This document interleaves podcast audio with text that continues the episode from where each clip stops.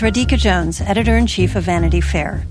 If you enjoy binge watching the best TV shows and love hearing from the actors and showrunners who make them happen, then subscribe to Vanity Fair. Our Hollywood reporters take you behind the scenes of the year's most anticipated projects, the industry's biggest moves, and the hardest fought awards races.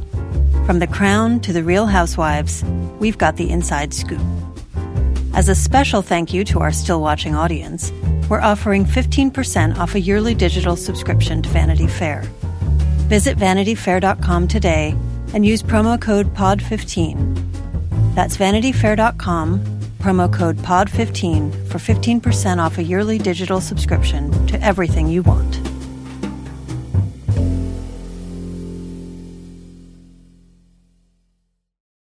This episode is brought to you by Progressive Insurance. Whether you love true crime or comedy, celebrity interviews or news, you call the shots on what's in your podcast queue. And guess what? Now you can call them on your auto insurance too with the Name Your Price tool from Progressive. It works just the way it sounds. You tell Progressive how much you want to pay for car insurance, and they'll show you coverage options that fit your budget. Get your quote today at progressive.com to join the over 28 million drivers who trust Progressive. Progressive Casualty Insurance Company and Affiliates. Price and coverage match limited by state law. AI is making waves in every field it touches. President Biden is now on TikTok, and the election draws closer each day. With so much going on in the world, it is hard to keep up with it all, let me tell you. Hi, I'm Kai Ryssdal, the co host of Make Me Smart. It's a podcast from Marketplace. And every weekday, Kimberly Adams and I break down the latest in business and the economy with short daily episodes to make it easy for you to stay in the know. Listen to Make Me Smart wherever you get your podcasts. This episode is brought to you by The Sinner. From executive producer Jessica Biel, The Sinner is a limited series event that begins with an unsettling and heart wrenching crime parents murdered by their young son. But the sins of a child are never his alone, and beneath the surface of a seemingly normal small town lie very dark secrets. You will know who, you will know how, but you won't believe why. Bill Pullman, Carrie Coon, and Tracy Letts star. The Sinner returns with a new story Wednesday, August 1st at 10, 9 central on USA Network.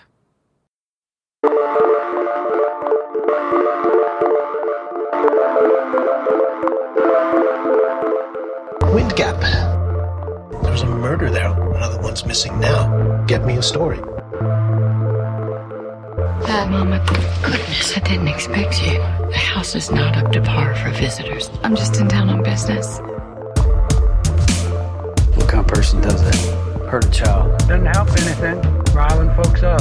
You got two mutilated girls on your hands. Someone else is doing the riling. I didn't come back to cause you problems. Everything you do comes back on me. Mama says I need to be careful around you. Are you dangerous? Hello and welcome to Still Watching Sharp Objects, an unofficial podcast about the HBO series Sharp Objects. I'm Vanity Fair senior writer Joanna Robinson. And I'm Vanity Fair chief critic Richard Lawson. Each week we break down the latest episode and occasionally feature interviews with the people who worked on the show itself. This week we have an amazing conversation between Richard and the lovely Elizabeth Perkins who plays Jackie on the show. Uh, we're also doing something a little different with this series uh, uh, that we're covering Still Watching because there is a book that goes along with the show. We have a little book reader spoiler section at the end of the episode. We've had a few questions, complaints, comments, concerns about the way in which we let you know that we are going into spoilers or how much we will be spoiling. So let me just say right now, we will spoil everything and anything in that spoiler section. So if you are in there, in that section at the end of the episode, you're in there at your own risk.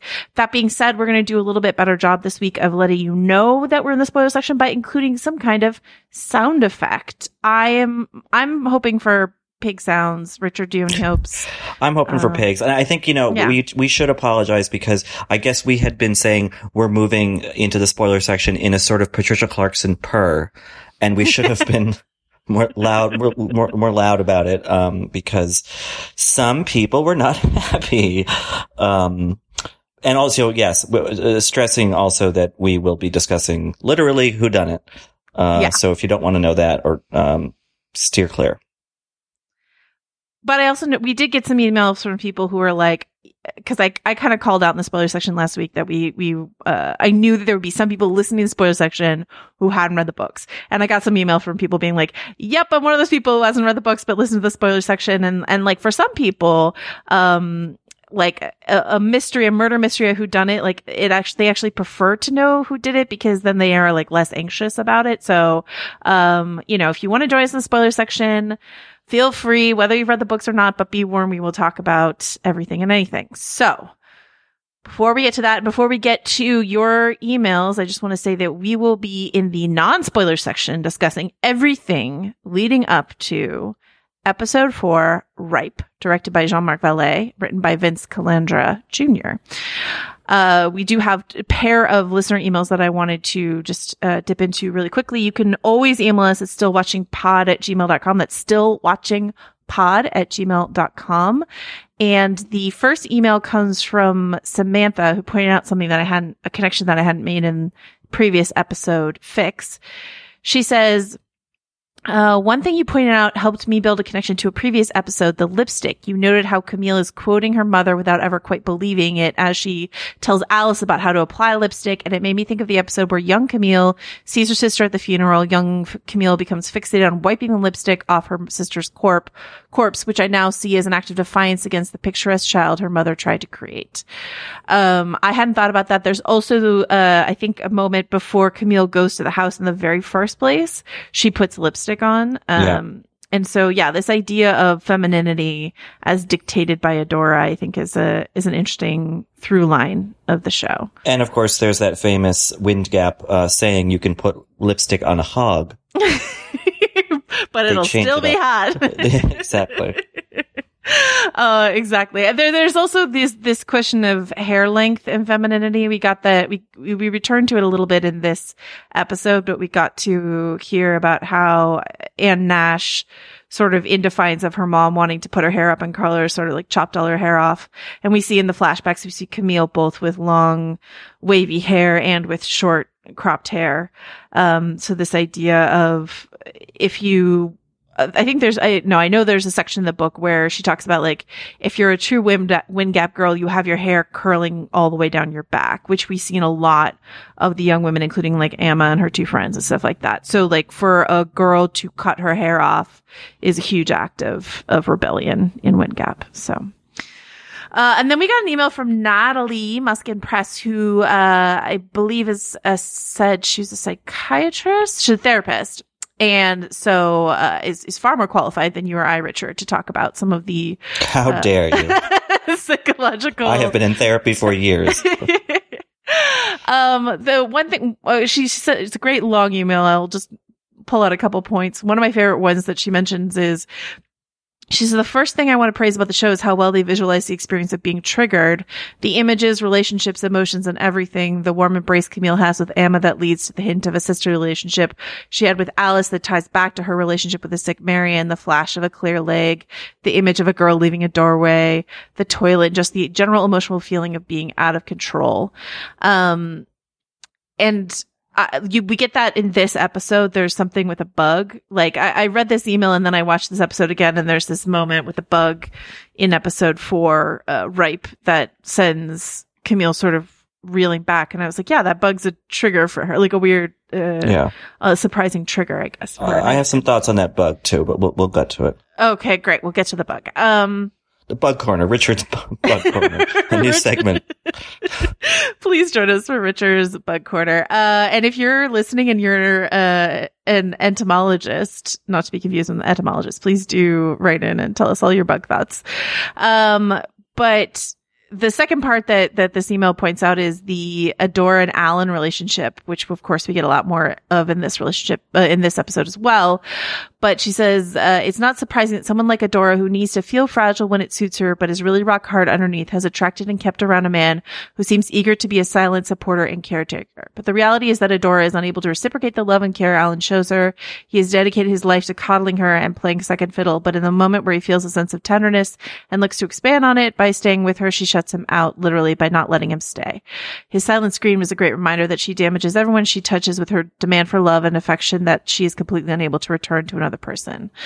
Um, so yeah, this this expansion of Alan, I'm super interested to talk about, especially in this episode. Um, but something that I wanted to say more broadly before we get into the specifics of what we get from him here is, um, it's reminding me, it's so expanded from the book, um, and it's reminding me of what Big Little Lies did with um, Adam Scott's character. This sort of like frust- frustrated, emascul- like like an emasculated husband of a commanding woman and how that's explored. What do you, what do you think of that? Yeah. I mean, I think it's tricky anytime you say, you know, particularly with a male director and in this episode, a male writer, like, where you're adapting a book about women, a story very deeply about the way women relate to one another. Um, and you're like, but the man should be a bigger part, you know? Right. Um, I think that you get into, but I think that like that email said and like this episode shows, in expanding Alan's, you know, sort of role in the story beyond what it is in the book, it really what it does is tell you more about one of our central figures in Adora. So um, he is still, even though he's getting a little bit more of his due, he's still in service of this um, the story this story of women. Yeah, and it's interesting because in the book, I think um, Gillian Flynn does this really interesting thing where the men are periphery, but they're so periphery. And, um, I think that works really well in the book. It's just surprising how periphery the men are to the female characters in the book. And I, I hear you. It's like, well, do we need to make room for the men, uh, in this? If this is a female fronted show, do we make room for women all the time in, in male fronted shows and stuff like that? So, you know, the answer is certainly no. But, um, I think the way in which Alan, Vickery, uh, Detective Dick and I think even like Kirk Lacey are expanded in this also to show how they are counterparts for our, our trio of main women, Amma, Adora, and Camille, and how uh, those three are connected in terms of their relationship to, to men.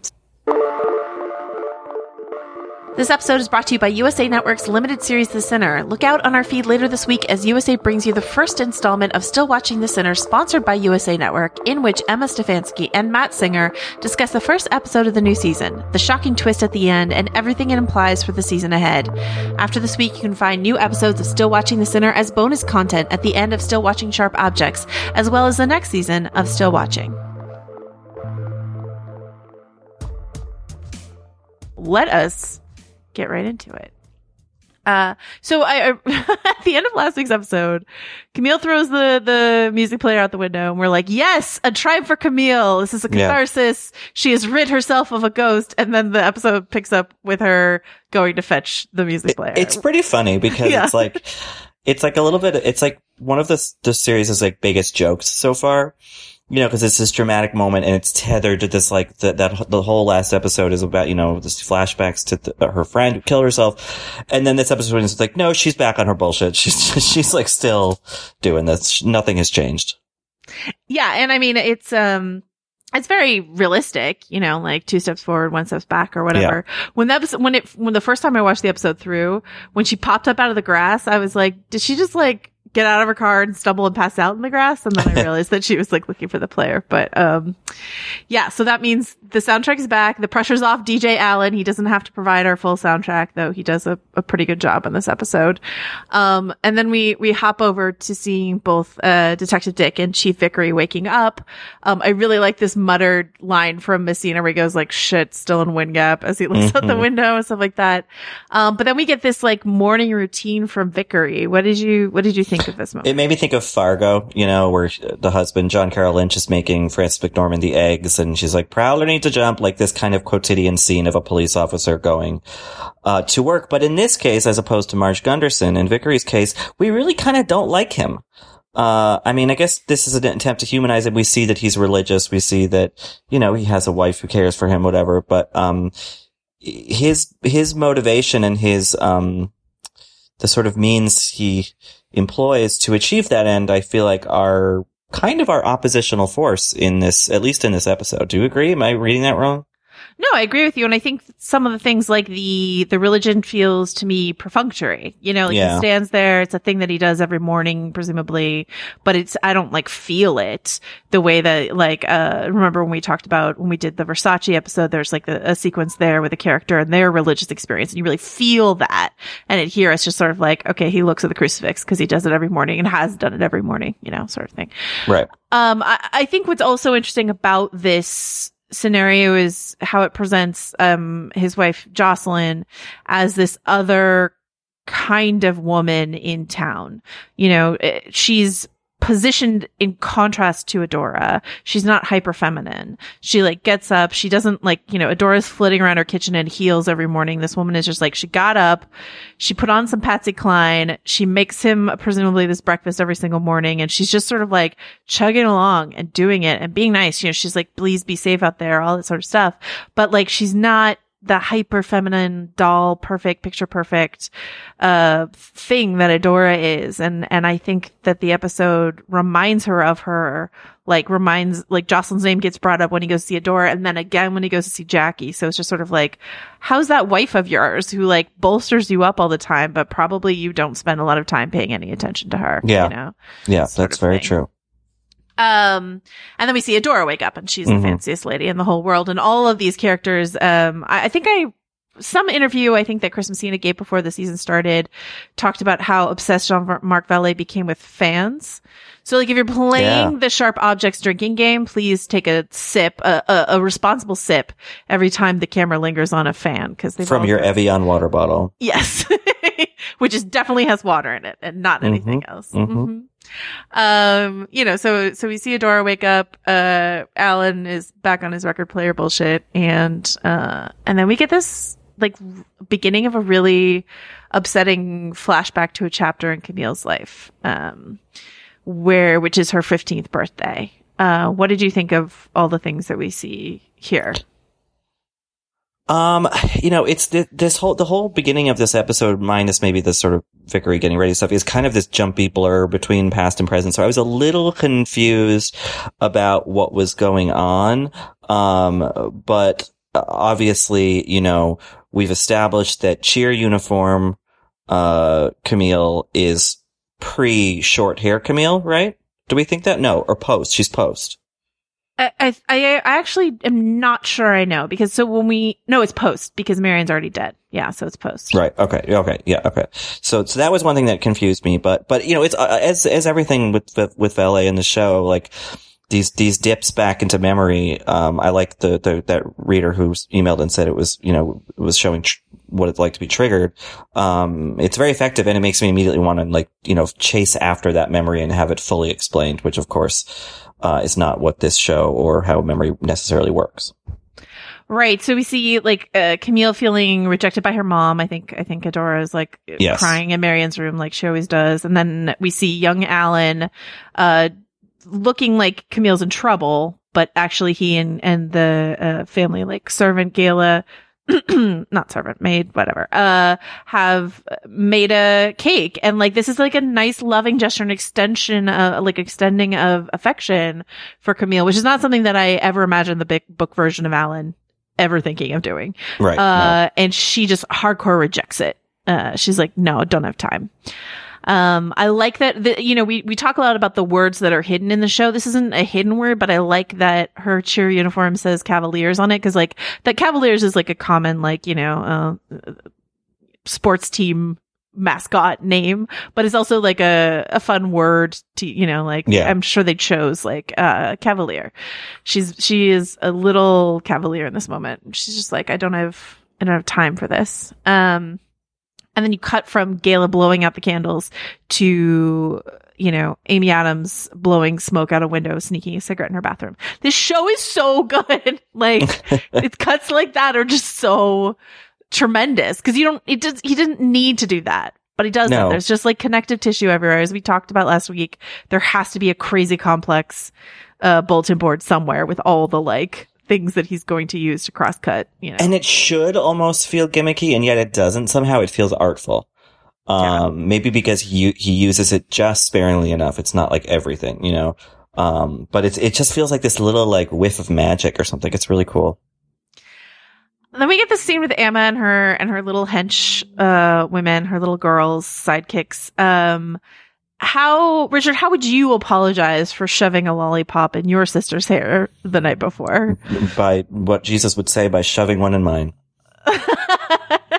um Amma Amma decides to go with like peer pressure, like sorry I was showing off for my friends. Um but if you're if you're once again if you're playing the sharp objects drinking game, you might want to take a sip every time that uh Amma says shut up Jodes because that's like her uh shut the fuck up Donnie line that she has uh in this series. So um you know, so she claims she's showing off her friends. They're doing like, you know, I guess what teenagers do, which is look at terrible, horrible mean memes about uh boys who have had their whose sisters have died, uh, and, and there are memes circulate about them on the internet. And you know, it looks to me like Camille is ready to forgive Amma uh, for this. Yeah, and I think it's also telling that um, Amma says.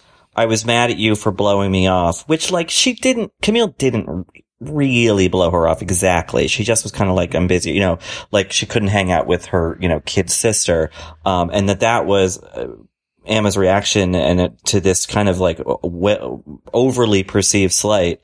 Um, you know, it's like, it's kind of, it's, it's, it's, it's odd, you know, it's creepy, but that like she went from zero to, you know, that angry so quickly. Um, I don't know. Yeah, no, absolutely. And I, the sound design on this sequence is so good because you hear the bottles clinking in Camille's bag and it stressed me out so much.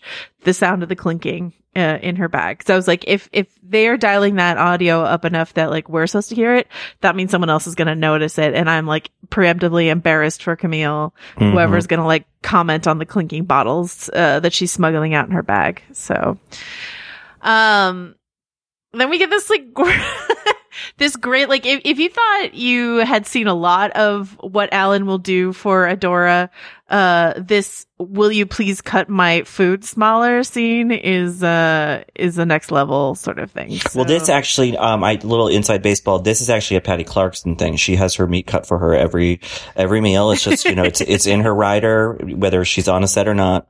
Um and I respect her for it. Have you ever had to do it for for Patty Clarkson? Oh, many, many times. Yeah. yeah. I mean we we both live in New York, so Right, right. And she's just like, Richard, please come over. yeah, I'm happy smaller. to do it. You know, I'm allowed to chat with her. It's great. um, but Adora, Adora begs off, uh, hanging out with the other, with Jackie and the other women of the town because of that, uh, scratch she got on her hand earlier. And this is like just a masterclass in passive aggression from, from Adora, from Patricia Clarkson, because like Camille's like, it's barely a scratch. And then Adora's like, maybe to you. And you're like, oh, wow. Uh, and then as Camille walks out, uh, Adora says, in Wind Gap recyclables go out on Wednesday. So we're, good. We're really seeing we and there's another crushing scene later in the episode. We're really seeing like a kind of ratcheting up of Adora's cruelness, and yeah. you wonder. I mean, I would assume that that's because Camille now has been around for a few days. I'm I'm fuzz, a little fuzzy on the timeline, but like she's been around, and like maybe things are a little more comfortable and less, you know, sort of proper. Um, you know, Camille's feeling less and less like a guest, and so the real Adora is sort of revealing herself and she clearly is someone who has driven her her eldest daughter to a lot of strife. Yeah i mean oh my god. And so, so camille just does a silent sort of alan-esque middle finger out in the hallway that her mom can't see. But mm-hmm. um you know it's it's a it's coming. Um, so yeah, so that happens. Then we see, uh, Vickery driving around and like the way in which like the townsfolk sort of wave to him, like his stature in the town.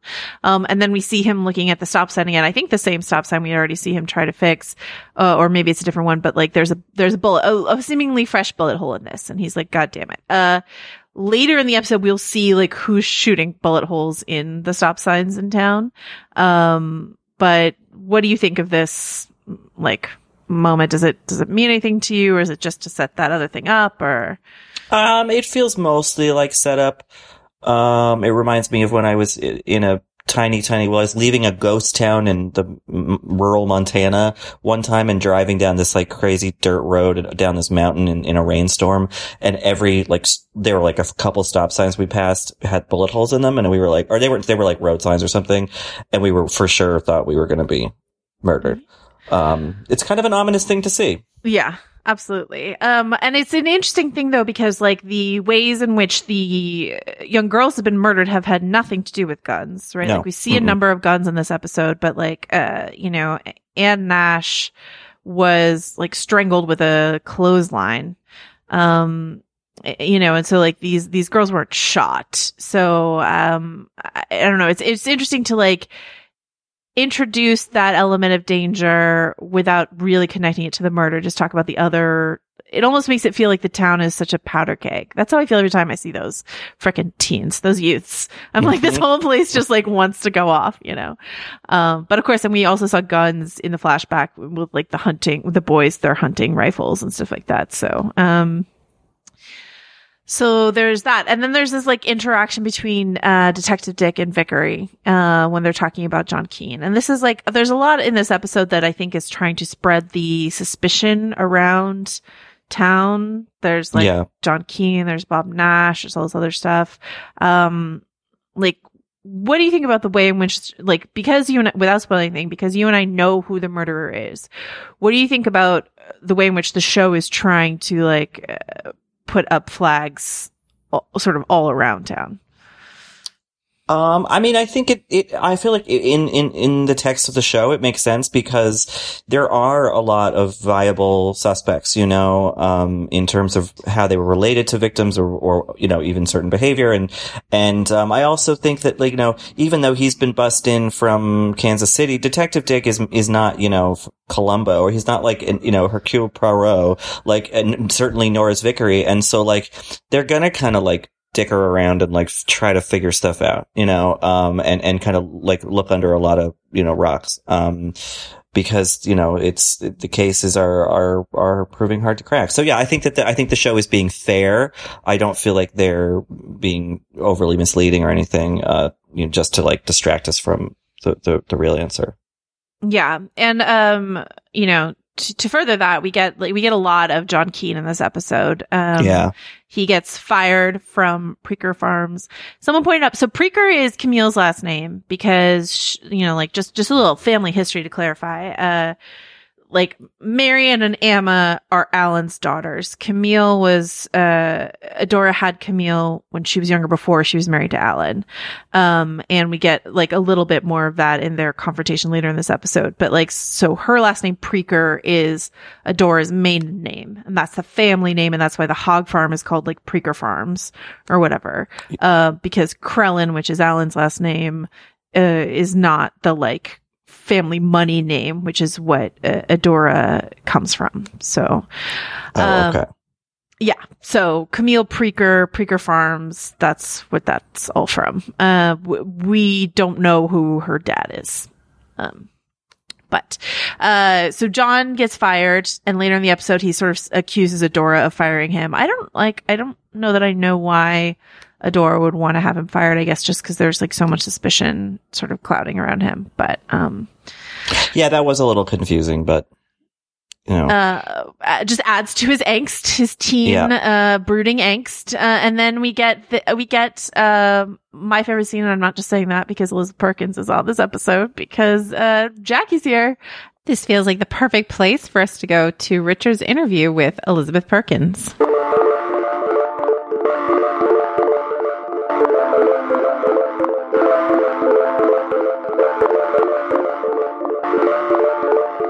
Well, I'm here on the line now with Elizabeth Perkins, who plays Wind Gap's favorite kind of boozy floozy, Jackie O'Neele. Elizabeth, thank you for being here. Thank you for having me. I really appreciate it. Yeah, Jackie is such a fun character, um, you know, in, in a show, uh, but but a dark character too. And on a show that's so grim, it, it's really nice to have her occasional kind of cracking wit and levity. Is that is that fun to play?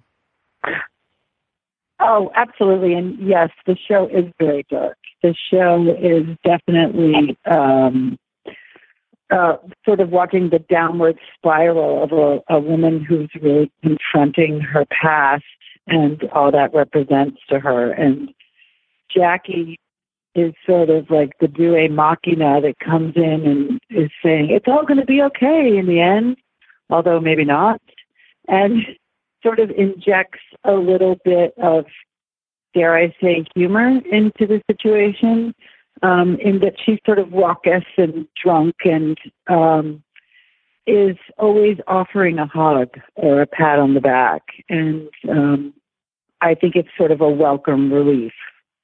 Yeah. At times when she comes on the screen. And not because I'm playing her, but I think she offers a little bit of joy and hope.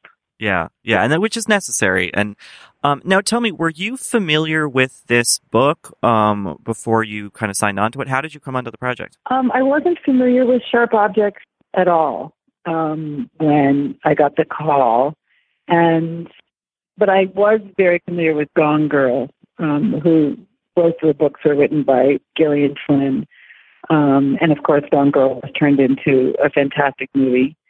And um, so consequently, I went right out and bought the book and was really kind of shocked when I read it. Um, it's one of the first times I've really seen a female heroine that, uh, I mean, I can call Camille a heroine because she really does, is tackling her demons. And I think she does successfully. Um, but it, it was one of the first times I saw a deeply flawed um, leading uh, character study about a middle-aged woman, and um, was really impressed that Gillian was willing to take on those seriously dark aspects of the feminine psyche. You know, in relationship to her mother, in relationship to her sister, and more importantly, in relationship to herself. I couldn't put the book down and was very excited to get um, the subsequent scripts that followed that were all really beautifully put together by Gillian and Marti Noxon and several other great people. Yeah, it's got the show is just kind of a dream team in terms of pedigree behind the, the camera as well as in front of it. Um, and you know something that we've talked about on this podcast is how Jean-Marc Vallée's particular directorial style works so well for this show because he kind of you know flits back and forth in time with these kind of quick images, quick cuts, and it's a memory piece, so it really works for that. Um, but when you're filming with with Vallée like, do you get a sense of that kind of collage, or does it more feel like a traditional set? Because I'm just kind of curious about how he sews this all together. Um, well, there's absolutely nothing traditional about Jean-Marc Vallée's sets, and, and and as an actor who's been doing this for a really long time, um, it, it it's actually very jarring when you first get on a set with him because it completely erases everything you've ever known about filmmaking uh, because he is truly organic. A lot of people will say, "Well, I want this to be organic," and but with Jean-Marc, it's it's organic down to we're not using lights, we're not rehearsing, we're not running lines, we're not blocking. I may be over there with my camera. I may be over here with my camera. I may be suddenly in the middle of your scene be shooting a spider crawling up the wall. Your natural instinct is, as an actor, you sort of resist that until you realize that there's an enormous freedom in that.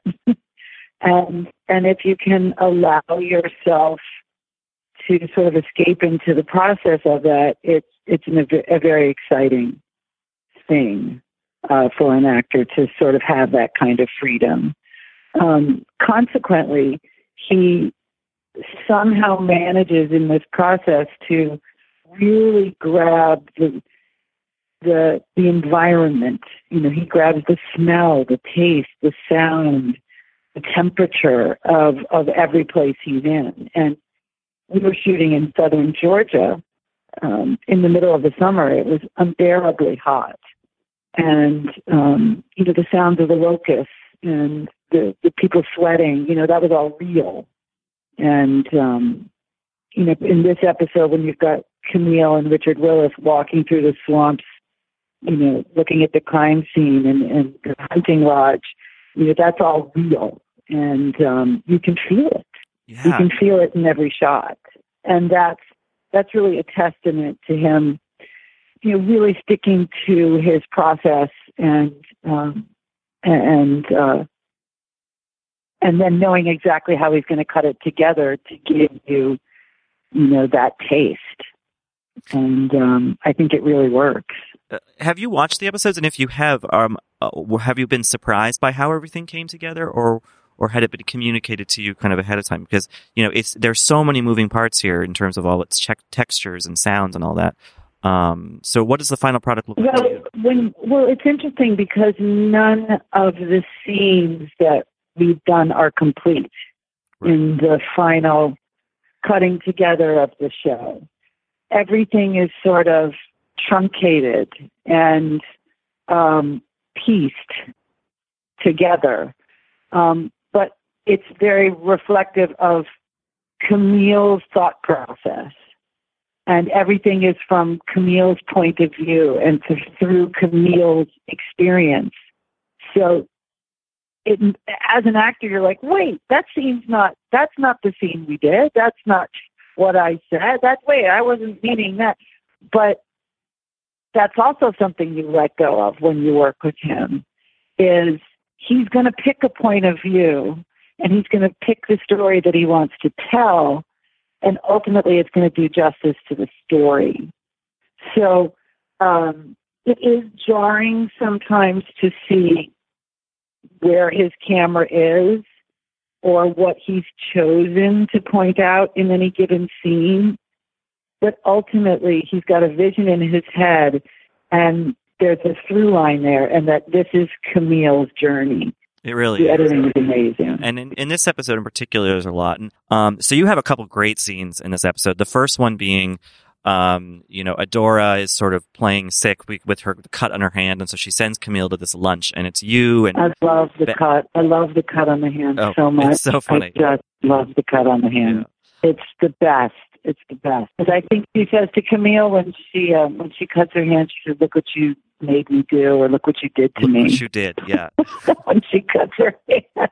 It's insane. Anyway, go ahead. Uh, so, do you have um, what what was shooting that that kind of um, that lunch scene like? Because you know, there's a lot of voices happening, um, and there's also a lot of kind of subtext happening in terms of Camille trying to act casual, but but really doing some reporting work, trying to get some information about these women. So, um, what was the approach to the scene when you on the day you shot it? Do you have any particular memory of, of it? Um, and what I love about the lead in to that scene is Adora saying, you know, I'm giving them the gift that they enjoy the most, the opportunity to talk about me. And normally I don't think Camille at that at this point in her life would be like, Oh, I'm gonna go to dinner with the local Wind Gap gossips. But Camille goes knowing that she's gonna get information. And she's gonna get sort of what is the zeitgeist of the town and who does the town think did this? um, because they're the gossip queens, and um, and of course they bring up Bob Nash and they bring up John Keene, and they basically say these are our two prime suspects. And um, I also think that there's a relationship between Camille and Jackie um, that goes way, way, way back. Yeah. And um, Jackie is a very old family friend and as this the series goes on, we sort of learn that Jackie pretty much knows everything that's gone that's gone on in the house, that's going on in the house. Jackie knows everything that's going on in town. I believe Vickery comes to her at the end of this and says, What are you not telling me? And she's like, I don't know anything. But she absolutely knows everything. Yeah. And, you know, it may have been one of the reasons that Camille got out. I mean, everything that's going on in town. I think that's one of the reasons that Camille agrees to go to the lunch. And Jackie's just numbing herself with alcohol, but the whole town is numbing themselves with alcohol. You know, Adora sort of sets the tone of we don't talk about it, but these women talk about it amongst themselves, just like their younger counterparts, the old cheerleaders, do as well. You know, everybody's talking, but nobody's saying anything yeah, exactly. Well, there's a kind of like there's a codedness to it. You know, they're they're saying something, but they kind of are insinuating something else, and you know, it's an interesting kind of way that um, certain, I think, small towns, small communities can operate. Um, Absolutely, and Adora Adora is the queen. You know, she's the she's the woman who lives in the big house on the hill, and um, everybody's under her thumb. I mean, I think we learned in this episode how jealous Henry is of her relationship with Vickery. And she basically says to Vickery, I could have you fired. and she could. You know, she runs the town. You know, it's it's you know it's Hog Farm and the Crellins, and that's kind of it. And uh, she gets John Keene fired, and she says to Vickery, "I could fire you too if I want to." And Jackie knows that, and she's definitely under Adora's thumb as well. Everybody's under Adora's thumb. She's a wildly wicked character, and just marvelously played by Patricia Clarkson. I mean, she's just yeah. this quiet witch. It's a very wonderful portrayal, and I'm riveted by her. Uh, yeah, oh, yeah. I mean, everyone is. It's it's just a really well acted show. Um, do you think that, like, in your kind of view of Jackie, is she scared of Adora? Like, do you have backstory that you create? Are you that kind of actor where you, you sort of need to know where your character came from? Or I'm just curious how well you know Jackie. I think. Well, I think. Um, I think every actor creates a backstory, whether they know it or not. Right. Um, and as a cast, we most of the people in Wind Gap, you know, we were sort of down in Georgia for six weeks, and we spent a lot of time, like in the Holiday Inn bar, to be honest with you. and there was a lot of talk about, like, well, maybe da da da da. You know, we would throw stuff out at John Mark because, of course, this was a, a a smaller book that was then expanded to, you know, include all eight of these episodes. And, you know, what John Mark said to me about Jackie is, you know, that this is this is a very old relationship and uh, why doesn't Jackie say anything? Jackie obviously knows, so why doesn't she say anything? And maybe she will. Why hasn't she? Um, I think that's based on her relationship with Adora. Um, you see glimpses of it later on, uh, what they were like when they were younger, mm-hmm. um, dancing, drinking, being together, and I think there's a great love there. Yeah, and that's such a um, you know the the show in the in the first episode I, I believe Camille is asked twice if she has children. So clearly that's such a value that this town, um, you know, has oppo- imposed on women in, you know, in order to sort of like, you know, give them a full life or whatever. Um, so yeah, Jackie does really stand Absolutely. out uh, uh, in the crowd among them. No, and like eventually, right? Eventually, you come to we come inside Jackie's house, and there's a picture of herself hanging over the fireplace. So this is a woman that doesn't really have a life, and definitely not a life that's been validated by the local Wind Gap gossips. Um, I think she was instrumental in Camille leaving town. And I think, you know, Camille leaving town, you know, before all of this you know, went down, uh, was an important backstory. Yeah. You know, what, what drove Camille out of Wind Gap in the first place? That's the story. And that's what she's coming back to um, confront. And this particular episode, which is called um, Ripe, you know, it sort of has Camille waking up in a in a field. Um, that's how the episode starts, and it's the whole episode for me sort of represents the essence of wind gap. You know, just like the day to day sweat and smells and taste of the town, the oppression of the heat and the monotony of the fans, you know, it's it's all an analogy for the demons that are surfacing in Camille's experience. Yeah, and, and speaking of tone, um, something I admire about your performance um, in particular, but you know the whole show is that you know we've seen this kind of boozy ladies who lunch kind of you know thing. Or we've seen plenty of things about small town uh, Americans, and and a lot of times they can kind of go into caricature, you know, and they can be kind of cartoony. And yeah. I think that this show and your performance don't do that. And uh, I'm curious how are, are you really conscious of trying to calibrate that, or is it just something that comes naturally? You know, but in the collaborations between actor and script and director. Uh, well, this is all Jean Marc. You know, I to be honest. I think Jean Marc sets the tone. Um, and if if I have a tendency to go far, it's it's I love comedy. and I I like my natural inclination is to be like, whoa is to be hugely like large. It's just part of my personality, and um, it's something I enjoy doing because I'm I'm very much an extrovert and I'm very loud. And um, Jean Marc, you know, his set is quiet, and you become sort of part of that world. And you'll notice that people are practically whispering in the show. Everything is very quiet and so when Jackie yells out, Camille Preaker, it kind of cuts through everything. She tends to yell out.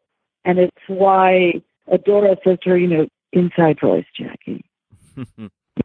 Jackie has to be restrained because everything around her is quiet and staid and methodical. And I mean, even the intonation of the way Patricia speaks. It's all very like monitored.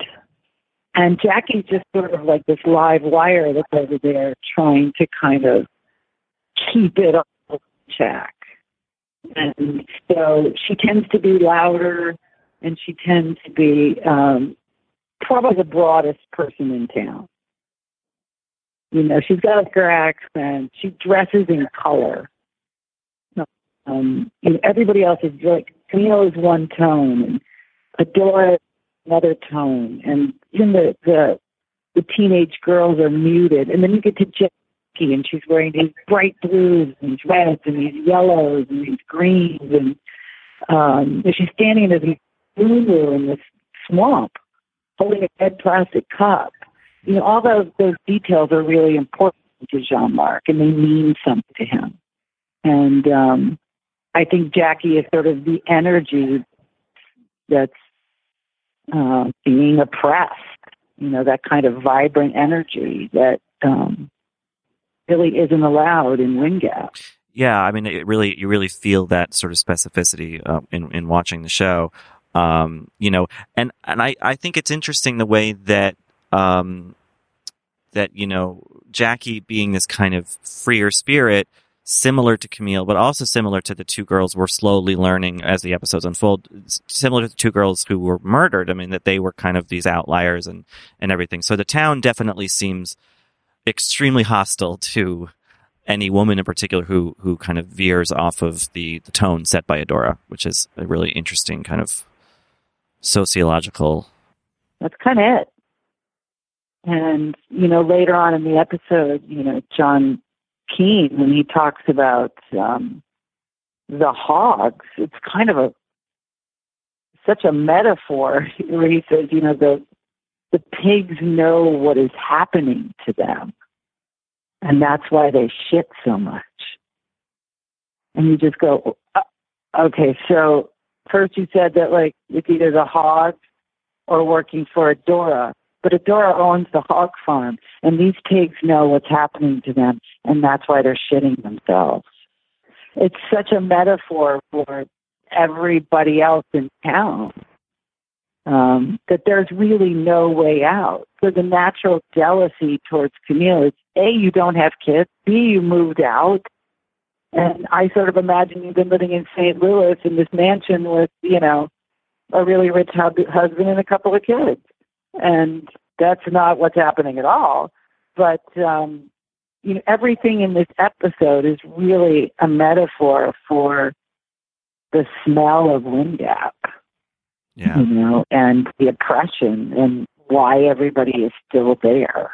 You know, this is also the episode where Adora says all those horrible things to Camille, right? So she says, you know, you were so willful, you were never sweet, and I, I thought that you would save me, and you didn't save me. I thought that if you loved me, my mother would love me. I mean, that's all like deep, deep mother daughter stuff. Deep mother daughter stuff. And it's that scene in the middle of this episode was like, okay, now we're really heading down the Adora Camille road. You know, you really get to see in this episode who Adora really is and the trip that she's laid on Camille.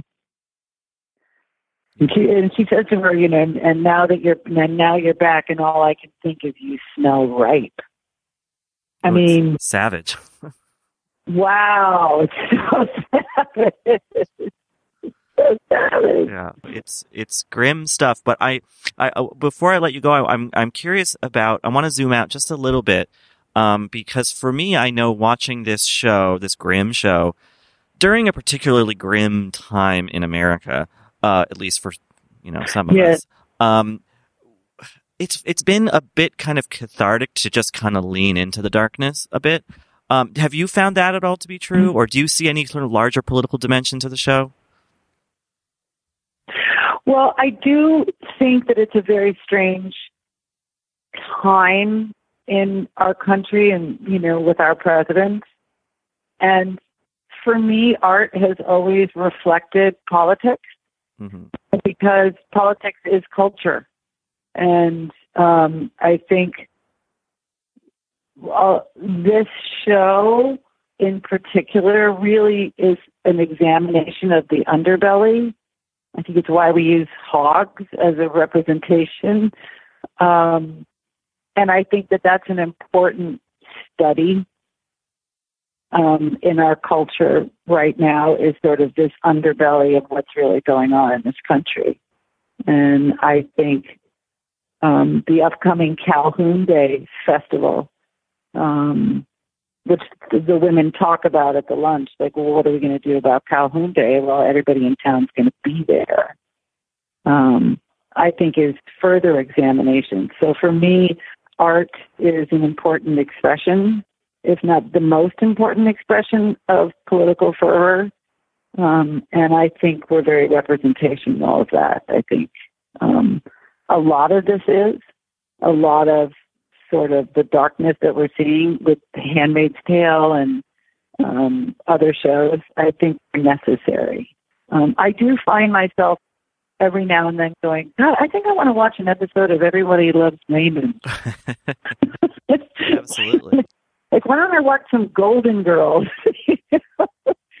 but um, this show in particular, I'm I'm I'm I'm very proud of it, and um, I do think it's it examines a part of our culture where where people are sort of afraid to be an individual, Yeah. and there's a lot of groupthink uh, in Wind Gap um, that is very representational of uh, cultures in our country right now. Well, amidst all that groupthink and darkness, we're we're we're especially grateful to have Jackie and her uh, bright red cup, and we're grateful to have had you on the show. Elizabeth. I know, right? Yeah, Thank you so much. I really appreciate your time. I really do. yeah. Thanks for all your insight into the show, and we can't wait to keep watching. And uh, I mean, who knows? Maybe down the line we'll have we'll get a Jackie spinoff, and we can talk all about that. Yeah, Patty Clarkson and I are sort of hoping like the two of us have a spin up where we just like argue with each other. I would I would watch that three times a day. so thank you so much. I appreciate it. Thanks, Elizabeth. Hi, I'm Michael Calore, the co host of Wired's Gadget Lab. And I'm Lauren Goode, the other co host of Wired's Gadget Lab. Get ready to dive deep into the cultural phenomenon that's been shaping conversations, sparking movements, and breaking barriers for over a decade. The new three part docuseries, Black Twitter A People's History, based on the groundbreaking Wired cover story by Jason Parham, explores everything from the fun, games, and inside jokes that characterized the early years of Black Twitter to the social movements, the voices, and the hashtags that made Black Twitter an influential force in nearly every aspect of American political culture. Join us as we unravel the threads of this digital community, tracing its origins, celebrating its triumphs, and exploring its impact on society at large. Watch the series from Onyx Collective in association with Wired Studios, premiering on Hulu on May 9th.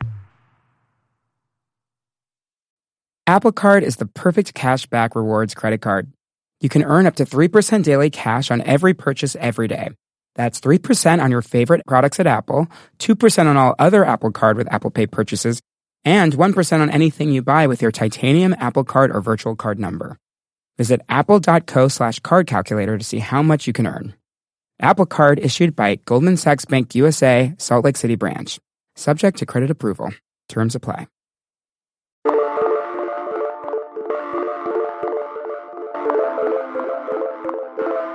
It's brunch with the ladies. Uh, what did you think of this this brunch scene? Well, I mean, we have to first give a, a, a, you know a witch's hat, a tip of the witch's hat to beloved old Aunt Zelda, Zelda from Sabrina the Teenage Witch, uh, Beth Broderick, who appears in this scene. Um, it was nice to see her. Um, yeah, I mean, this scene is funny, and I something that um, I talked to Elizabeth Perkins about is that the kind of character that Jackie is and these other ladies who lunch are that's, you know, that's a fun meal for an actress and it can often sort of be cartoony or sort of inhuman and just kind of like too sozzled or too, you know, quick with the zingers and, you know, uh, just too, too, too approaching kind of, uh, cartoonish territory. And I, and I don't think this scene does. It's funny and they're all a little bit outrageous, but like, I think that Perkins and everyone else kind of keeps it within the bounds of humanity, which is important, um, for this very serious kind of grim story. And the thing I like to watch, uh, the thing I like about the Jackie character is like, we see her be not great to the wait staff. And like, that's something that's like such a, uh, a mark of character as far as I'm concerned. Like, you know, if you're, if you're terrible to wait staff, I think you're probably not the best person.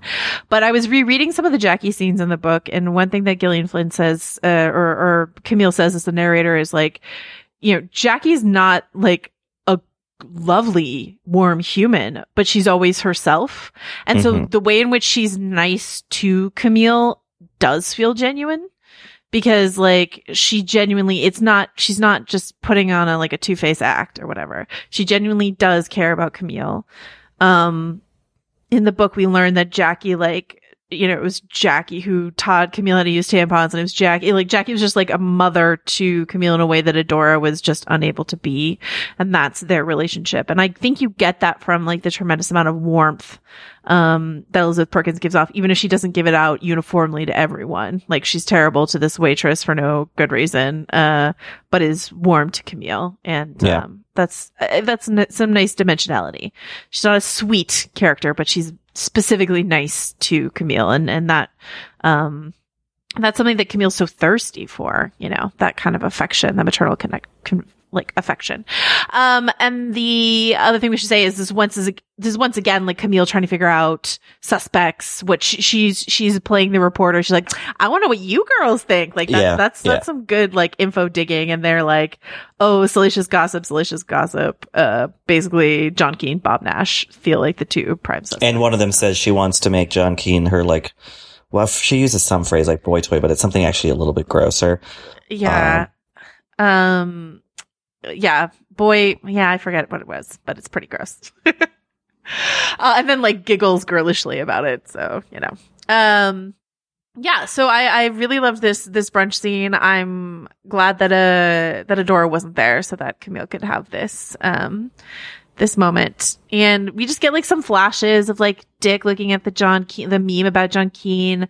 We see Bob Nash like watching all his children eat like little like you know, forgive me, like little piggies at the trough, like little, little mindless, uh, you know, e- zoning out to the TV, eating their cereal, which is like no criticism of children, but like his whole thing was like, Ann was so lively and interesting and intelligent and his other children are just like children. Just hogs, hogs for the slaughter. A little hog heat uh, action there, uh, and then we get this like we get this insane uh, little uh, sketch. It surprises me not at all that Amma would be a drama kid. And oh, clearly, yeah, obviously. And she and her her uh, two friends are doing this like uh, Zeke Calhoun sketch that they put together uh, for school. And Calhoun is like this is a figure that gets mentioned in the books, but like is much more expanded uh, in the show. They're doing this whole Calhoun Day thing that seems like they're leading up to, but uh, he's a Confederate soldier that is like a you know, so that statue in the center of town is a Confederate statue. Um, so that's just, you know, and, and, um, I think Ashley's cheer uniform says, um, ZCHS, so it's like Zeke Calhoun High School and stuff like that. So this is like, this is the figure of their town. Um, there's been some like, it's interesting to me because there's been some question, I think, from people about whether or not Missouri counts as the South or like the middle of the country. But I think if you have Confederate soldiers in the middle of your town, I'm gonna I'm gonna call Wind Gap at least a southern town. Yeah, and it's southeastern Missouri. There's that little um kind of little like nodule on the southeastern tip of the state that kind of butts into like the Ozarks and Arkansas and and um you know I've seen a documentary set there. Uh, it's pretty southern in its sort of culture and view of history and uh, but you know but also with the sort of midwestern kind of I don't know expansive poetic poeticism kind of to it. I don't know. It's it's um I haven't been to that part of the state, but um, I, I feel comfortable calling it the South. But please, still watching pod at gmail.com if you agree or disagree. Yeah, and I mean, especially the like Camille's uh, or Adora's house just feels so like Southern plantation, even though it's not a plantation. But and like, she you know, is you know, sort of a Tennessee Williams character. Yeah, like yeah. sort of. I mean, it feels it feels very Southern Gothic. Absolutely. Yeah, she's like horrible Amanda Wingfield, like Wingfield, if like like to the nth degree. Absolutely, absolutely. Um, so we have this interesting thing that the show has decided to do, which is make the Kirk Lacey figure, um, Amma's teacher. And Kirk Lacey, we talked about, we've seen him earlier in the season, like giving Camille a weird look at the funeral and then walking out of the bar when she's in the bar later, uh, in that same episode. Um, so, uh, I, I can't remember if we see his face. Yeah, we do in the flashback. Like he's involved in this memory Camille has of her 15th birthday. And so his discomfort around seeing, um, Camille in town, he's got this line to Amma where he says, history is history, Amma. You can't change it. You can only learn from it. So it feels like he had, he's grappling with some bubbling remorse over his involvement in that and who he was at the time. And he, and seeing Camille reminds him of, of that. Yeah. And this is like a nice little kind of precursor to, um, the sort of mission into the woods that Camille and Detective Dick go on, where they are in fact trying to learn from the past, uh, or, learn from history, uh, in their own way. Right. And, and this is what I mean when I talk about like this trio of relationships, because it feels like the really direct comparison is like Adora and her weird relationship with Chief Vickery, which we'll get to. Yeah. And then there's Camille and her burgeoning relationship with Detective Dick. So like each of these two women have their relationship with law enforcement in town, right? Yeah. Um, and, and it's like a, a, a relationship of convenience as much as anything else in terms of them wanting to get information. Um, and, but then you have Amma and her teacher, which is another position of authority. And like Amma being like obviously transgressive and like kind of Lolita-esque in the way in which she's approaching him. Uh, don't be, don't be sad, Mr. Lacey sort of stuff. So, um, you know, that's an interesting, like, thing that is not at all, uh, you know, in the book that they've sort of brought up for the show. So. Yeah. Um, and then we've got, we've got another connection, which is like John Keene coming home and finding his mom passed out from the alcohol, uh, grieving over, you know, his sister and this connection between John and Camille as people who lost sisters and, uh, who have mothers who are then like incapable of mothering them. They have Yeah. to mother their mothers. Um, is There's an especially high volume of drinking in this episode, which Uh, which is saying something for this show. Um, but they really like poured on the booze for this one. well, yeah, and something that um something that the show has started to do is shorthand. It reminds me actually of some of the um I, I maybe you'll you'll know like the technical term for this, but it's a shorthand that Edgar Wright does a lot in his uh, films where you just see like flashes of things and it and it means something. Let me further explain that. Uh in this you get if you see the ringing of the bell on the store and then Camille sipping from her water bottle, that means Camille has gone to the store to buy another pint of v- vodka, has put it in a water bottle, is now drinking. it. Mhm, Do you know what I mean? Like that's yeah, yeah. and This so kind of you just- language, yeah. yeah, and so it's just a two. It's just two shots. You just need like ring of the bell of the door. Camille swigging her plastic bottle. That's it. We know Camille's back, like on the sauce again every day. So, um, but yeah, so so as as you said, we we get uh, this trip with Camille and Detective Dick into the woods, which he calls their first date. Um, what do you think of of this? Uh, yeah, I like it because I mean, you know, I like all this atmospheric family history stuff. It's really compelling. It's really interesting. But you know, this is also a detective story. This is a you know, uh, like I said, who done it. So I like when the show after it's sort of really you know interesting lyrical elliptical you know dips back into the past finds its sort of main center narrative again and we get some good old fashioned exposition granted that exposition is Camille talking about the past, but it is still them back on the, the, the, the, the case. And the way in which it's, um, like framed, like, because you're watching the energy between Amy Adams and Chris Messina, which I like so much. Um, and even though these are like, you know, not undamaged people and you're not like expecting there to be like some sort of storybook happy ever after, there's like, there's this fun romantic tension between them, right? Or sexual mm-hmm. tension.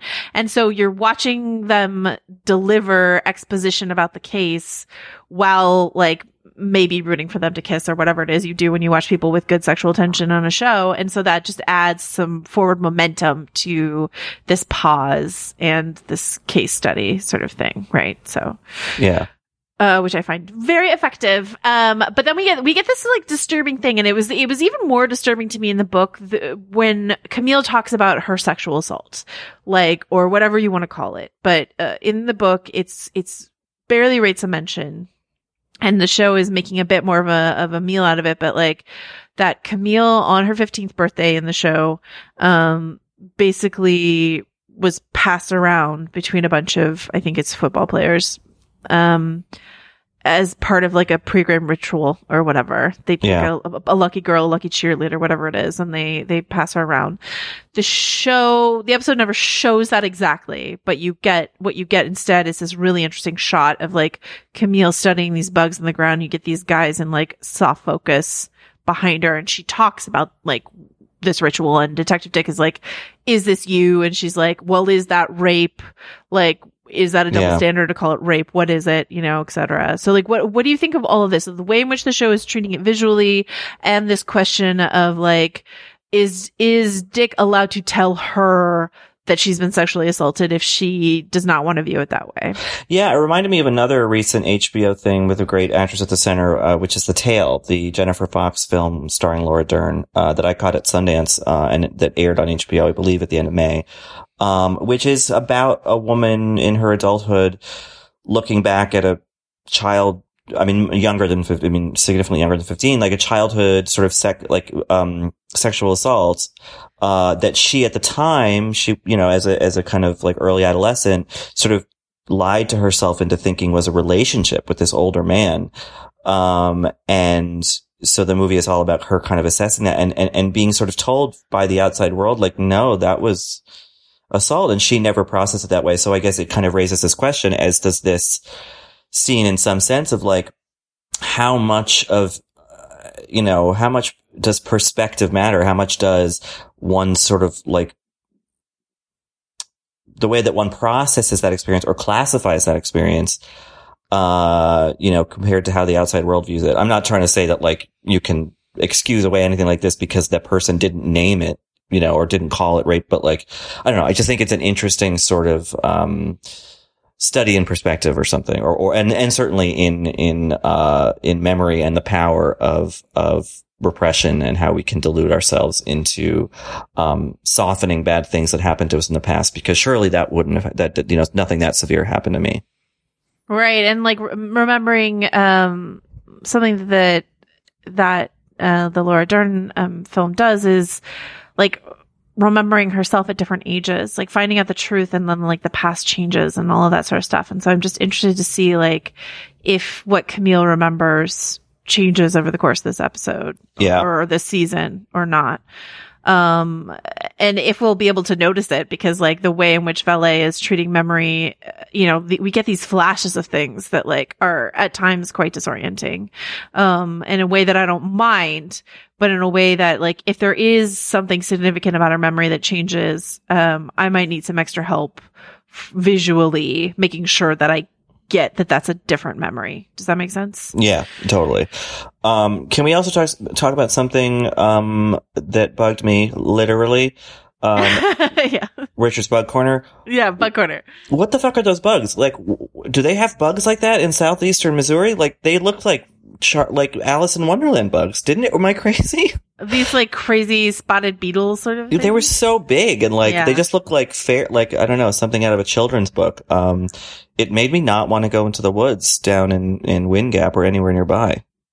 Guess what? I don't think you should go to the win- the woods in Wind Gap anyway. To be Yeah, honest with you, all that's all that's waiting for you there is like a shack with porno and dried meat. So, um, Oh, my shack is there. That's right. I forgot I had my. I bought that property.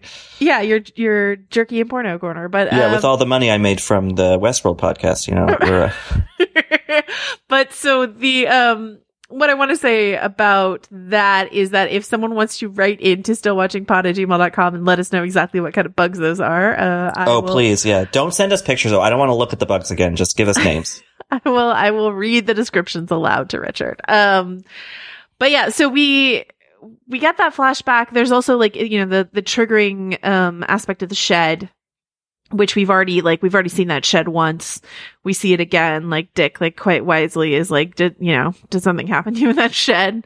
Uh, the way you did not want to go in there. Um, apparently that's where Ann and Natalie liked to play like you do as, as children. So, um, and then this is followed by like their first sexual encounter, which, um, she adheres to the sage rules of of Julia Roberts and Pretty Woman, which is no kissing, Yeah. um, hand stuff only, and and sort of takes control of the of the encounter in a way that like he will not be able to see any of her skin. Uh, he won't be able to see her scars in the way in which she has decided this is going to go down. So, uh, what did, what did you think of this? Yeah, I thought it was handled interestingly. Um, if only because, uh, it's, for my count, Amy Adams's second standing manual sex scene. Uh, the, the first being when she, from behind, masturbated Philip Seymour Hoffman in The Master. In their bathroom. I had So- forgotten about that. Yes. So I'm glad that she's the one getting service this time. Sure. That's that's a, that's a good, and that they're looking at each other. There's a, or they're at least facing each other. That's that feels a little more intimate. Um, although she's looking into the mirror in the master anyway. Um, but no, I I think that the um. I think this was well handled. I think it was, you know, there was a certain physicality to it that, um, felt realistically stilted and a little and awkward. Like I think a lot of times, um, sex scenes on film because they want them to look good. Just it's like no, I don't feel like people really like move that way or or or, or sort of you know naturally sort of can read each other's minds and bodies so easily. Like I think there's there's a little bit of a you know kind of a A learning curve. Sort of yeah, and I think Yeah. that so I think that the scene, which is like strange, the physicality of it is odd, um, makes makes sense because people are odd. Um, yeah, I, I, I think that's right. That like, especially for a first encounter, like, um, Dick, uh, as played by Messina is like, you know, sort of taken aback by this, uh, unusual-ish request from Camille, which is like, no kissing, let's go straight to this sort of thing. Uh, you're going to do as I say, and that's it. Um, and the the kissing thing I wanted to sort of hop back to something I, I breezed past that I know that you want to talk about, which is this Tupac uh scene that we get just before this. Um Oh yeah. I know you Uh, tweeted about it. Oh boy. I mean, no one told me when we started this podcast. No one told me that we would have a scene in which, in which Patricia Clarkson sways in a kitchen, a, a, a softly lit kitchen, while Tupac's "Dear Mama" plays, and a teenager like gra- grasps her. It was just such an odd scene, but also. I don't know, humanizing, because you would almost think that Adora would be like, turn that off. Right. But she doesn't. Well, she's Um, yeah, she indulge. I think she'll like indulge the girls like Marian and Amma, who at least present as compliant to her wishes. Yeah. So the ways the way in which Amma like will dress up like a doll for uh Adora means that Adora will re- like give her affection in return. Um the that scene triggers um Camille to think about this moment where she she wanted to go into her mom's room and she couldn't, but she sees Gayla, uh, you know, kissing her mother, and then she flashes also to Adora kissing Amma, and this idea that like probably Camille got no kisses from her mother, and Yeah. so this idea of like Adora and her kisses and the way in which that sort of splashes over into. Uh, you know, Camille not wanting to kiss, uh, Detective Dick, at least at first, like, is, is just one of those, one of those, like, quite subtle but interesting connections that did pop up to me at least until like the second time through watching it. So, uh, so yeah, and and so while Camille is having this lovely woodsy date, uh, that you know where we talk about like rape and terrible town history and uh lesbian dead lesbians and all sort of stuff. Um, Adora is entertaining a visitor, which is Vickery. This is another like impotent moment for Alan where Alan's like, Adora's not seeing anyone. And Amma's like, yeah, forget it. Come on in. And like, then he has to fetch drinks and he says, your usual, which just implies that Vickery's over there a lot. And Alan is just shunted into this, uh, servant position. But the, another one of those great cuts is like, you see Camille bite into Detective Dick's shoulder as she's like, as he's going to town on her. And then you see the bite mark on Alan's hand from when he was like screaming into it last week. Mhm. And then, and then he asks about Adora's hand because no one's asking about Alan's hand. and he asks about her, about her hand and Adora's just like, and then, and then Patricia Clarkson has this amazing line read where Vickery's looking at her hand. She goes, ow, the roses. yeah. It's great. Oh, it's just so great. So what do you think of this like Vickery Adora relationship? Um, it's odd, and I, I, I, um, I have to say, I don't remember it being in the book. Oh, um, and if it's an addition, it's, I, I don't really quite know that we need it, to be frank. Um, Matt Craven's a great actor. Uh, I like his scenes with Detective Dick a lot and with, um, Camille, but this, I just feel like so much of the show with some minor digressions is interior to Camille Yeah. that having this much stuff that she is not present for involving Adora and whoever else, like it takes me out of the heady kind of, you know, memory loop mood that Vallée has so effectively created elsewhere. Yeah, I will agree in terms of uh the Alan stuff in this episode. I think there's just like a little too much Alan stuff for my taste in this episode. Uh and that's all sort of part and parcel of what you're talking about because Alan is just like like Adora at least is like it's good to have her mood as we get this confrontation between her and Camille when Camille does come Yeah. home. Yes. But like the ex the extraneous Alan stuff, I'm like, I'm not sure that I need all of that, you know? Yeah. Um, but so we do get this confrontation, a lot of which is, is sort of ripped directly from the book. Um, except in the book, I think she, she goes even harder. She says something, she says like, Camille comes home and Adora goes, I think I finally realized why I don't love you, which is something that they decided to not like swing that much for the fences, uh, in the show. But you still, you get this like very hard scene, um, between Adora and Camille where Adora talks about like how, Camille is a baby because she, uh, who was like, she was like a teenager when she had Camille because she didn't know how to take care of Camille. It made her feel foolish and like a child, she says, and Camille rightly says you were a child. And that seems to be some of the source of her anger towards Camille is like, I thought if I was, if I was a mother, my mother would love me and you would love me and none of that happened. And like, and dot, dot, dot, the like, that's why I have treated you like shit your whole life. Um, what did you think of this confrontation? Oh, I mean, it's just like brutal. Yeah. Yeah. Um, and very well acted. And, you know, I, I think that, you know, again, with the kind of characters becoming cartoony, I think that, uh, I don't know. I, I, I, I think that hopefully this is the highest we get in terms of antagonism on the show in a way. Um, it's been well established how, you know, how people relate to one another. Um, but I wouldn't, I think this is about as believably human as I am willing to accept, but maybe I'm wrong. I don't know. The thing, the thing I liked the most about this scene is, you know, like Adora comes in for the kill, basically, is like, yeah. Um, and Amy Adams allows Camille to be so vulnerable when she, she says like, what mama? And she's like trembling. Um, God, adults calling their parents mama or some variation, like a mo- Yeah. m- mama with an O or just, you know, M-A-M-A. For some reason, I don't know what's, maybe it's like some play I saw when I was a kid or something. That just like devastates me. It's the most like vulnerable, sweet, but kind of sad thing. Like this plaintive mama. I don't know. Yeah. And then Adora says, "You smell ripe." it's just like, ugh. Uh, brutal. yeah, and the, thus giving us our our episode title. I don't think we I don't think we see that word on her. um, No. as opposed. Should we talk about Calhoun Day?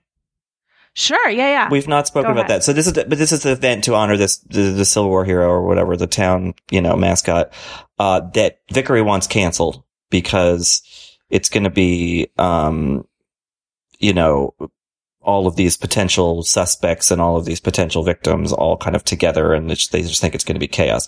I'm assuming that means we're going to get a Calhoun Day episode. Yeah, I, b- I believe we are. I haven't seen it, but um, I think uh, Gillian Flynn, when she was talking to me, referenced like the Calhoun episode. So I think we're gonna get a Calhoun Day episode. Uh, they've been like dropping seeds for it. We've seen like posters and stuff like that, and like also Jackie talked about in this episode where she was like, yeah, all those spe- suspects and all that, what like young flesh crawl. So it's Yeah. like something that Adora hosts at their house. Some Right. traditional thing. Uh, and this is the poster that we saw, I think in episode one said is like the 50th anniversary. So this is, this is the 50th Calhoun Day. Uh, so presumably something, something big is going to go down. I would Yeah. guess on Calhoun Day. Speaking of young flesh and going down, Ashley and John have a our, scene together. Our, our fave, Ashley is back. Uh, Yeah. Ash, Ashley giving an ineffectual hand job that yeah. John's not into. Yeah, which is a common, a common teenage thing. Ineffectual hand jobs. Oh, yeah. Uh, yeah. So John leaves. Uh, I feel so bad for Ashley. Once again, I just really love this character.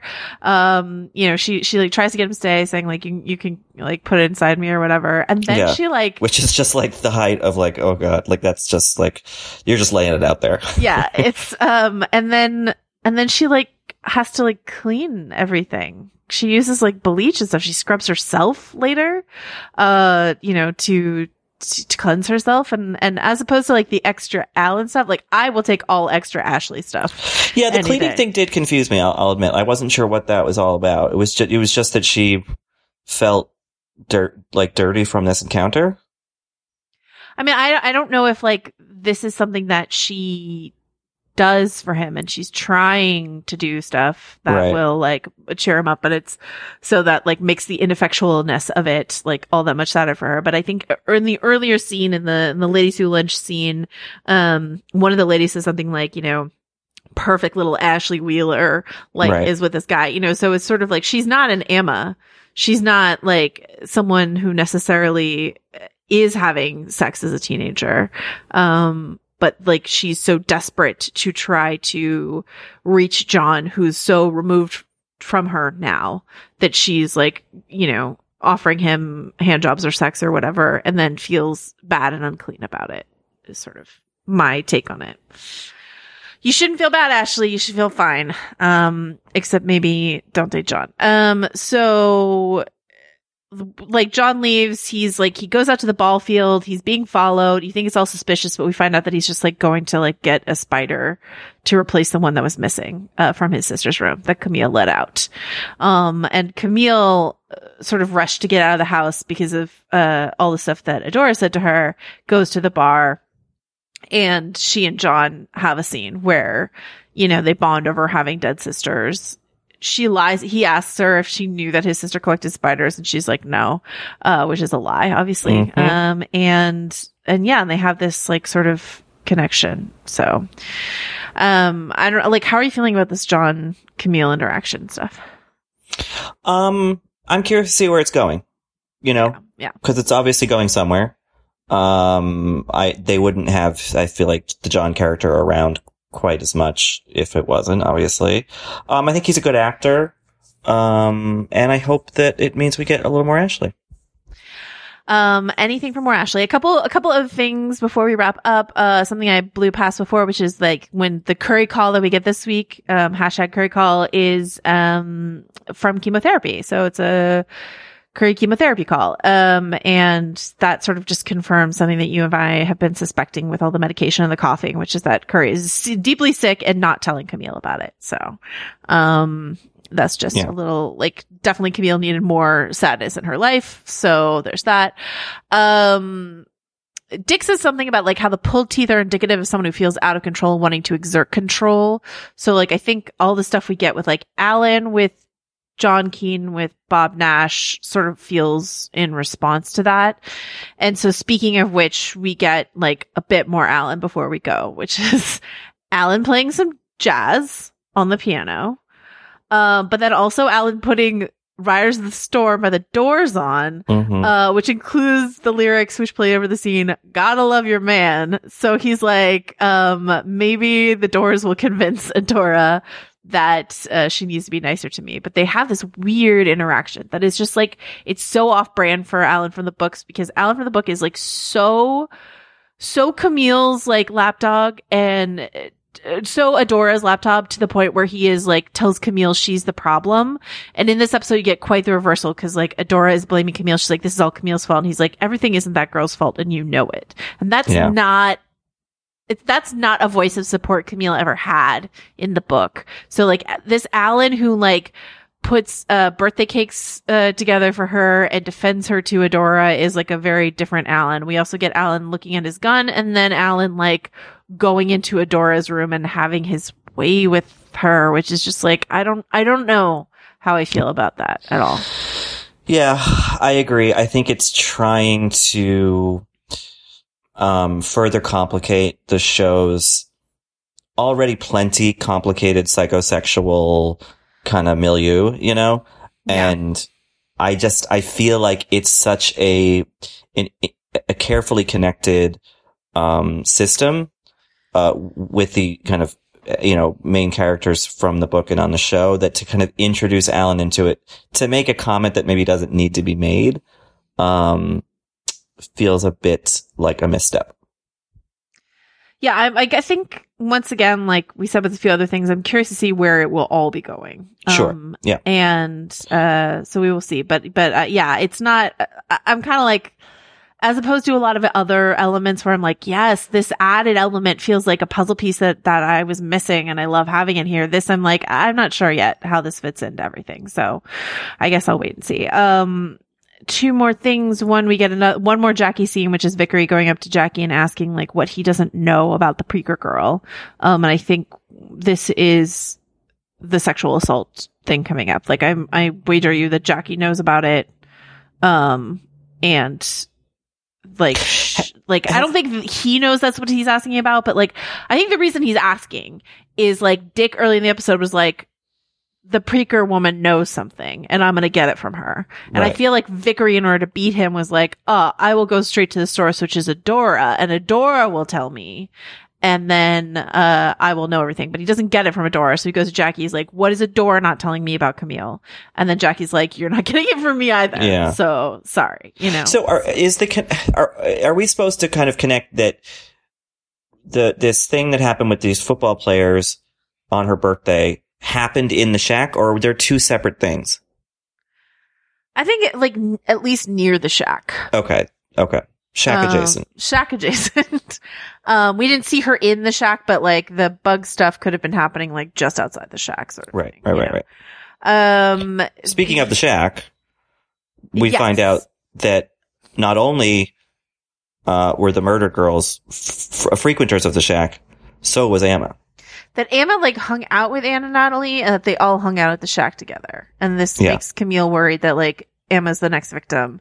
So she goes running around looking for her and we get a bunch of weird flashes. We get like Detective Dick looking around the shack. Yeah, it goes kind of crazy. Yeah, we get Camille imagining that Amma has died. We get all this stuff going on. We get the Alan stuff, and then we get uh this final shot, which is an echo of last week's final shot, which is like uh Amma in the headlights, the way that like we saw Marian and um poor dead Alice uh caught in car lights, the ghosts of them caught in car lights last week. This time it's Amma alive, caught in the car light, as one of her hoodlum friends shoots a hole uh, in a stop sign. So, Uh, there we go. The last thing I want to talk about before we get to the spoiler section, which as I said, we will definitely be like warning you of is my favorite shot of the episode, I think, which we did not talk about is this one of young Camille going home and lighting one candle for herself in that cave. Mm, yeah. Um, and just having like Sophia Lillis, the actress, like just silently give us this like girl reckoning with this thing that she does. Because like, you know, we, we haven't talked about like why, cause Camille like went there knowing she was going to do this, right? So like, why would young t- cheerleader Camille do this? And like, my answer would be in pursuit of an affection she felt starved of from uh, like at home, right? That, right, that which be, is why a lot of people put themselves uh, into certain sexual situations. You know, um, it's a it's a means, it's a hope for connection, and and, and it's too, you know, so often it ends, or you know, it turns into something um, tragic and you know not consensual and all that. Um, so yeah, it's uh, it's it's this episode's a lot. I feel like this episode expands uh its psychology quite a bit, even as it clarifies the the like the literal history. Um, yeah. so I don't know. I wonder, you know, I'll be curious to hear from viewers and you know whoever else, uh, critics, whoever, um, how this show does on, on those merits. You know, like if it handles this responsibly. Is this kind of exploitative? Is it, you know, or is it, um, you know, to compare it to the tale, which I think really, you know, it's such a personal movie, like really does do something pretty important. Um, I'm, I'm curious where Sharp Objects falls on that spectrum. Yeah, and the thing I will say is that I'm actually very appreciative that the show is taking a little bit more time with this storyline because once again, it really kind of weirded me out that the in the book it's like three lines. Yeah. And, um, I think I talked in the spoiler section last week, like, though we can talk about it a bit more openly this week because it's, I've been shown on the screen, but like, I, was like, well, maybe in the book, like, the idea is that Camille has all this damage under the surface that we don't even get to, including this like teenage encounter with all these guys where she's passed around. Um, and so I, so that's kind of effective, but I think it's even more effective the way the show is handling it, which is not to show it explicitly, but to just underline it a bit more for us, especially that like birthday cake candle shot. Um, I think is pretty powerful. Um, and I, I don't know if they're going to explore it more, if the Kirk Lacey stuff is going to become more important or not. Uh, we're about halfway through the, the season. So who knows? before we head into the heart of hog heat spoiler territory, Richard, is there anything else you want to say about like the episode of the whole or the fact that we're halfway through or like what, you know, what you're feeling about everything? Well, you know, I'll tell you, this is the first, uh, like, I, this is the first episode in this run that I had, that I hadn't watched before. Like, I, I watched it in preparation for this podcast, obviously, but like, it was sort of one and a half viewings and um, it's the episode that kind of got away from me a little bit. Like, I think that maybe there was too much of the flashing or too many kind of character elements happening at once. I mean, we have Adora popping big. We have Amma popping big. you know, like we have a, we have this first sexual encounter between Detective Dick and, uh, Camille. And I just don't know that we could, that the episode could support Alan and Vickery stuff as well. You know what I mean? This episode yeah. felt, feels a little overstuffed to me. It feels, in fact, a little ripe. Overly right, maybe. um, yeah, I like, yeah, maybe a little overcooked, maybe a little ambitious. Sure, but that's all, a, I feel like a fair word. Yes. Yeah, in all the ways in which it's trying to expand out from Camille and maybe we want to make sure we don't lose Camille as we're just like sort of pursuing John Keene and Alan and all these other people, you know, um, to keep Camille at the center of everything. And, and I don't think we're at uh, danger of losing her oh, as no. the center of things yet, but like that is something that like could easily happen. I could see, especially given the like, uh, sort of impressionistic way in which the story is told, you know, and I've never seen like because Vallée, like, we we've already compared this to Big Little Lies and Wild. And in Wild, it's what, like two hours less, right?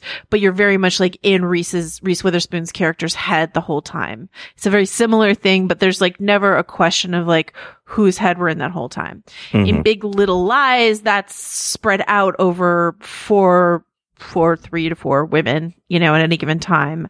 Um, this feels like sort of some sort of middle ground where like we're supposed to be so anchored in Camille's point of view. That's when the like weird words come up. That's when a lot of stuff happens is when we're in Camille's head. But then there is this attempt to sort of, uh, broaden the story a bit more. And sometimes that's super successful and sometimes it's a little less so, I would say. Yeah. Right. Yeah. All right. I agree. All right. So we are now going to do spoilers. And what, wait, Richard, remind me, what are we spoiling in the spoilers section? Oh, the whole goddamn book. The whole goddamn thing. All right. So yeah. listen. So so let's blare some "Dear Mama" by Tupac. Maybe we'll get a refrain of that, and then it's time. Dear Mama, maybe some pig noises. Then it's spoiler time. Yeah. Here we go. Make it make it happen, Dave. You all appreciate it.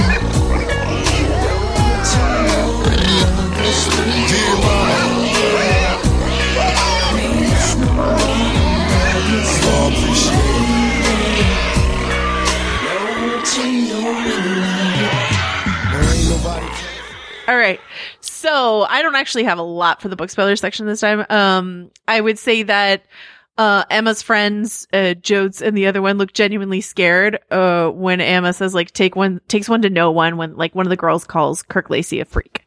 And Amma goes, takes one to know one. And I, the girls look genuinely terrified as if to be like, shit, she could turn on us and be yanking our teeth out, uh, anytime soon, you know, sort of thing. Yeah, exactly. Um, uh, Camille says this thing to Dick. She's like, how Wind Gap when they're on their lovely first date. She says, how Wind Gap of you, you figure out someone's secrets to use against them later. And Dick says, no, that's not my style. But based on what happens in the book, which is like, Dick and Camille have this like pseudo relationship. She sleeps with John Keene. He finds out, then he like does sort of turn on her. I could see that line, you figure out someone's secrets to use against them later, uh, paying off with Dick, like Oh, throwing, yeah. throwing some shit in her face later. Yeah, yeah, So, yeah. yeah. um, that felt like a seed to me. And then, uh, so Vickery says to Adora, one of your daughter is, da- one of your daughters is dangerous and one is in danger. Uh, he doesn't name which one, but I would suspect that he has the wrong, uh, Oh yeah, daughters yeah. He should on that. flip that and reverse it. Yeah. Uh, so those are, those are my, those are my book, book moments. Not much, not much here in Hoggy territory. Did you have anything that sort of struck you? Um, As spoilery, um, no, not particularly. I am just kind of curious. Like, we're now that we're halfway through. Like, all right, are, is is it ever going to start pointing toward Amma, or are we really just going to get that big clunk of a surprise at the very end? You know, um, I hope it's the latter in a way because that would be Mm. more fun TV. Um, but uh, but yeah, we'll see. I'm I'm you know. I'm also like starting to wonder if like maybe they've changed some of the ending. They could have like uh Big Little Lies they didn't like exactly change the ending, but they changed enough of the ending where like um like well, I don't know if I want to spoil Big Little Lies in the spoiler section, but like the motivation behind someone doing something at the end of the Big Little Lies adaptation is is either like different or omitted t- enough that like it it helped to have some book explanation to help um understand what happened at the end of Big Little Lies season 1. Yeah. Um, and I would say in this, yeah, they could change stuff. I still think like what I expect, and once again, I have not seen these episodes, but like there's there's a really memorable section of the book that I've seen like flashes of in the trailer, which is like basically Camille goes to a party with Amma. Uh, and Mm. maybe that, maybe that happens in the next episode because we know Camille's out there looking for Amma and Amma's out with her friends. So like if Camille is super worried about Amma, it makes a little bit more sense that she like goes to this high school party basically and gets like drunk and high with her. Right. Um, and then they wind up like going home and together. And, and so I've seen some of that in the trailer with like the two of them sort of drunkenly making their way home. Um, Yeah, But- I just had this concern with the Alan stuff. I was like, are they going to have him like kill Adora like at, like when he finds out? I thought he was going to commit suicide. When I saw that gun on, I was like, is Alan going to Yeah. kill himself in this episode? Like, I don't know what's going on. I'm Um, worried that there he's going to like it's going to be like he finally snaps when he finds out and kills her and it's supposed to be some sort of like justice and i'm just like i'm just like i'm i'm nervous about that Mm, yeah, I don't want that. I want Adora uh, rotting forever in jail. Um, but I imagine so. We're gonna have a party. We have four more episodes. I imagine we're gonna have a party episode, the Calhoun Day episode. I would guess the Calhoun Day episode ends with uh Adora getting arrested, right? yeah yeah Like on Yeah. on the, her lawn as everyone is there watching, and slow mo perp walked out of there, or stuff like and that. yeah and and jackie smiling Yeah, yeah. so contentedly that's that's gonna happen, and then we're gonna have the like a denouement episode. That's the reveal of Amma. So like then there's so then there's just like one question mark episode in that. That would be my guess of how the the season's gonna play out. But um oh like the John Keene uh Detective Dick stuff I guess is gonna come. So no it's actually there's a bottle episode with ashley oh cool. Yeah, Is it just yeah. Ashley like cleaning all of her whites and making sure that they're like super white? Ashley cleans. yeah it's just her doing stuff and on zelda beth broderick's there for a little bit um i wrote it i wrote this i forgot sorry i should have mentioned but um so i'm excited for that it's episode eight Okay, no ep- sorry episode six i mean episode six. Ashley bottle episode. yeah stay tuned All right. Uh, in the meantime, before we get to that Ashley Bottle episode, Richard, where can people find you? Um, um, you know, just vf.com, rilaws on Twitter. Where are you? Uh, VF.com. Joe wrote this on Twitter. Uh, also out in the middle of the night looking for replacement tarantulas. Uh, Yeah, I, no, shut up, Jodes. all right. We'll see you next time.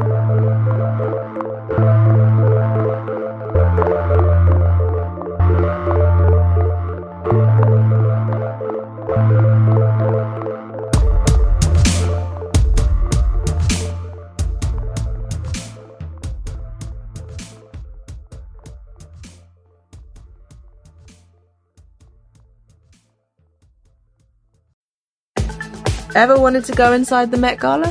I'm Chioma Nnadi, and this week on The Run Through with Vogue, we take you inside the world's most exclusive and glamorous party. We'll talk about the best looks from the red carpet and everything that happened after. Listen to The Run Through with Vogue wherever you get your podcasts.